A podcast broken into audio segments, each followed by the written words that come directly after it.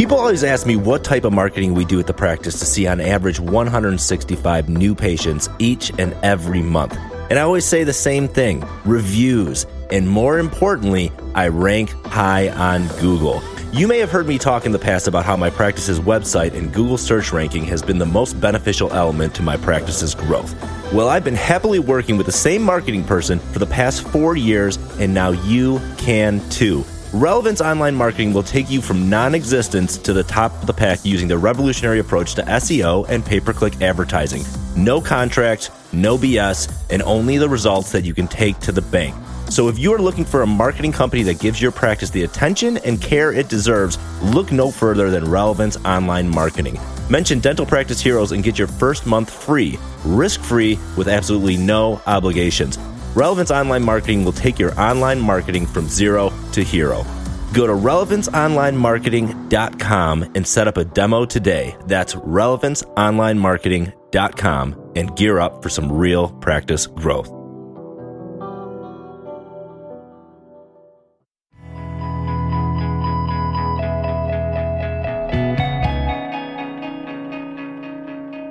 Hello, everybody. Welcome back to the Dental Practice Heroes podcast. Merry Christmas, everyone. I hope you had great holidays or whatever you celebrate.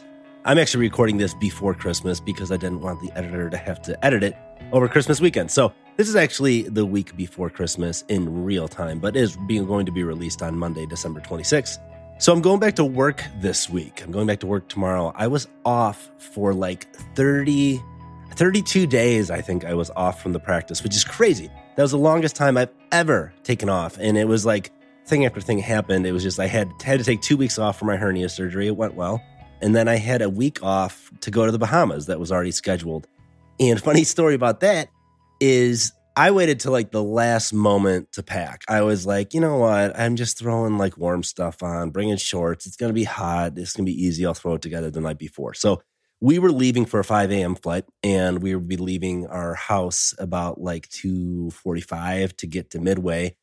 And it's maybe 12 o'clock and I'm done packing. I just finished packing and I'm just going to lay down for maybe like an hour or two and then get up, get the kids up, get them in the car and we're all going to Bahamas, right? Great, cool. Let me get those passports because me and my wife got our passports the same time as our kids and I check the passports, I check the expiration dates, and I look at it, and they don't expire till every 10 years. Little did I know the kids, I guess if you're a minor, it expires every five years.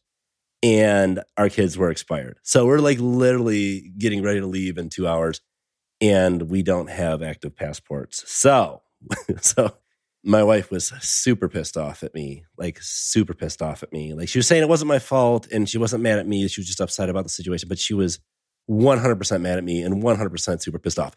So we had this, this moment of just sitting there, like, we just said, Hey, we're getting on an airplane in somewhere in a few hours. Where are we going to go? And we ended up going to Miami. And it was really cool. I've never been to Miami. And we stayed at the Fontainebleau and it was just a cool vibe, man. It was that we had we ate at a lot of really nice restaurants. We kind of went to like all like the celebrity restaurants. We didn't see any celebrities though, but we went like to where those places go, and I am now at a point that my 12 year old and seven year old, I'm confident that they can handle fine dining without going completely bonkers and embarrassing me. And we can eat at nicer restaurants now. They are at the age that they can pull that off. So Miami was awesome. I came back from Miami and I got COVID. So I got COVID for the first time. So I had to take this uh, last week off too. And I wasn't too sick, but I was I was pretty sick. But I mean, without all the hype around COVID and stuff, I wouldn't have thought anything of it. I'm like, just eh, just a fever and you know, it's not feeling the greatest. But got through that. No worries there. But I had to take that week off too. So that's why I had so much time off. And I'm going back tomorrow and I'm doing some doubles to make up for all the patients I had to reschedule. But it's going to be all good. It's going to be all good. It's going to be fun. I'm looking forward to going back tomorrow. So shout out to my kick ass team because they pulled it off without me for 32 days. How do they do it without me for 32 days? It's because they don't need me. They don't need me at all. And I love it. I love it. I love it. Everything's going great at the practice. Shout out to Yoda, Yoda, who left a review on my new book, Dental Practice Hero 2, the sequel, how a three day work week can give you the life you want. Yoda said some really nice stuff about the book. This was the first review on the book. So thank you, Yoda. Yoda Man. See what I did there? Yoda Man. Please leave me a review. I know a lot of you. I've seen how many people have bought the book, and um, just Yoda wrote me the review, and I'm so thankful for Yoda. But I really, really would be so happy if some other people wrote a review, and I will give you a shout out on my next solo podcast. So today, earlier, I had a conversation with a D4, and he had asked me what I would have done differently if I could go back. You know, and so I graduated in 2009. I opened my practice in 2012, so it's been a minute since I started. But I thought about that. I said, what what kind of things would I go back, or what, what would I change if I could go back? And and I came up with these three things. So I just kind of want to like share them with you and my thoughts on them from someone who's owned a practice for 10 plus years. And I got a, I'm almost 13, uh, 13 and a half years, something like that. I don't know. I've been a dentist for 13 and a half years, something like that. I would have expanded faster. That's one thing that I, I look back and I see, knowing what I know now, I could have expanded much faster. And I think a lot of people can expand much faster. And my practice growth model is always expand hygiene, expand hygiene, and add doctors. Get yourself to like three hygienists checking and then add a doctor and add another hygienist. So there's always two hygienists for every doctor or two or three. But, you know, I remember Scott Leune, a breakaway practice seminar, saying, if you have to book a new patient out two weeks, you're ready to expand. And for me, that seems a little premature. But I mean, there was points where we had a new patient waiting like three, four months to come into our practice before I added an associate. I mean, you've heard me talk about how long I waited, how uh, overdue it was for me to add an associate. Like we couldn't keep up. And it just makes me think, man, three, four months to wait to get a new patient in. And we were seeing like 80, 100 new patients a month. And we could have easily, easily doubled the practice at that point. I think two weeks is premature, but I think if you got a patient has to wait about a month, you know, if you got a patient that need to wait a month to get in as a new patient, you are ready. You know, you can see more new patients. You just need to have more availability in your schedule. And you do that by adding capacity, by adding hygienist, by adding hours, stuff like that. So I that's one thing that I look back and I say I could have done faster. Now, after we expanded from five to eleven ops, we expanded as fast as possible. We just kept adding hygienist after hygienist after hygienist, and we're almost to the point where all eleven chairs are running all day, and we I've no no inkling, no part about me that wants to expand any further than that. So this is the year in January that we're um, we're doing our membership plan. So we're we're starting that, and it, our goal is to get out of insurance this next year. And everyone says, do Delta last. I think I'm going to do Delta first. I'm just thinking that. But that's our goal this year. That's what we're doing because we're kind of out of space and there's nowhere else to go. So it's time to pull out of insurances. And man, I'm just kind of getting sick of it. And with the labor market being is what it is and the cost, like, dude, like uh, uh, some of these fees just aren't working anymore. So that's our goal this year. All right, number two, what else would I change? I would have taken a hands on implant course sooner and I took a, a, like a hands I took a hands on with models. That was the first implant course I took, and I placed an implants with uh, one of the at my associateship with one of the other senior docs that helped me out. So I was comfortable placing implants, and I did that for about three years before I went and took one of those trips where you go to the Dominican and place like thirty implants in like two or three days. And what I can say is that I had placed I don't know fifty, maybe hundred implants before I went there. But when I came back, I placed so many more. And it wasn't necessarily because I learned something I didn't already know. It was because I was so much more confident doing it. So I was so much more confident talking about it.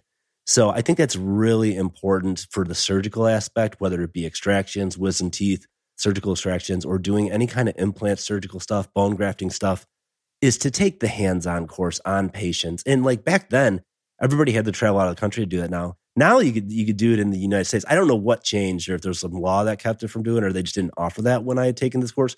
But when I took the hands on, it was money well spent because I came back a different person and I treatment plan different. And I talked to my patients about it different and my confidence was completely different.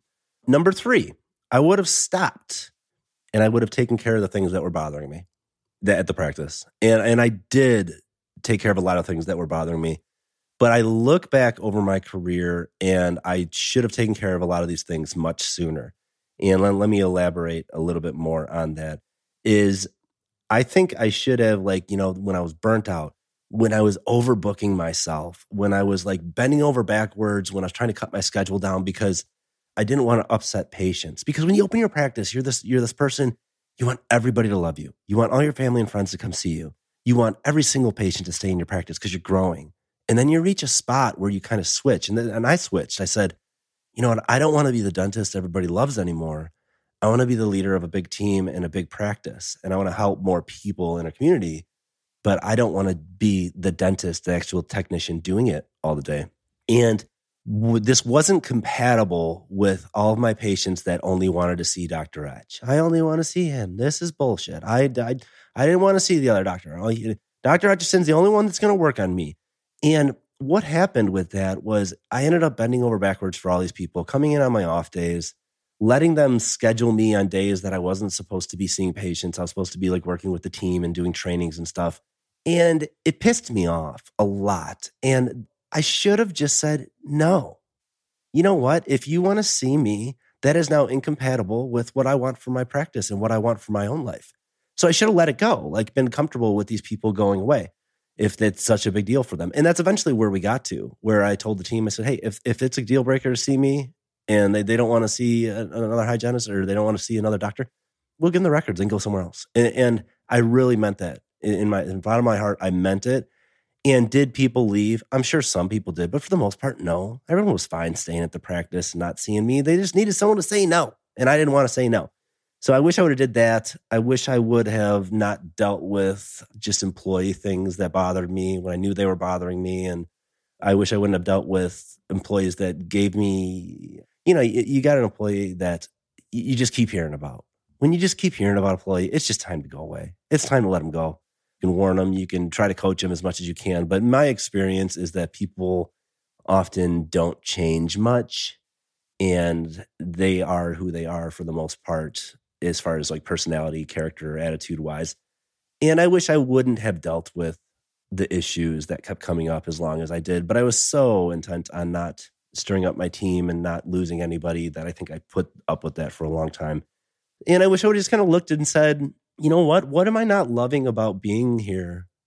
And did something about it. And I always did. I always ended up, I, I feel like I'm, i love how it is at the practice right now. And I've, I've loved it for the past two years. And, and I, I don't want to make it sound like I ever hated it, but there was a lot about it that I very much disliked. And I just showed up and I did my time there. And then I went home for my, my three, four day weekend and I didn't think about it. And I could have made it so it was more bearable and more enjoyable to be there had I addressed the issues sooner.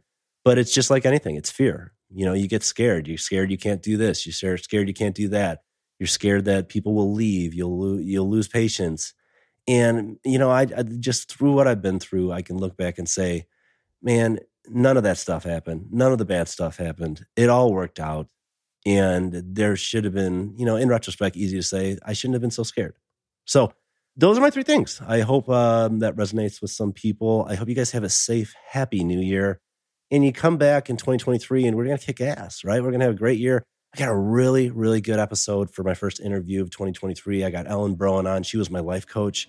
And I just love what we did with this interview. And I know it's just going to be like people's favorite episode. Uh, it's just, it was such a good interview. So look forward to that next week. Look at that coming out.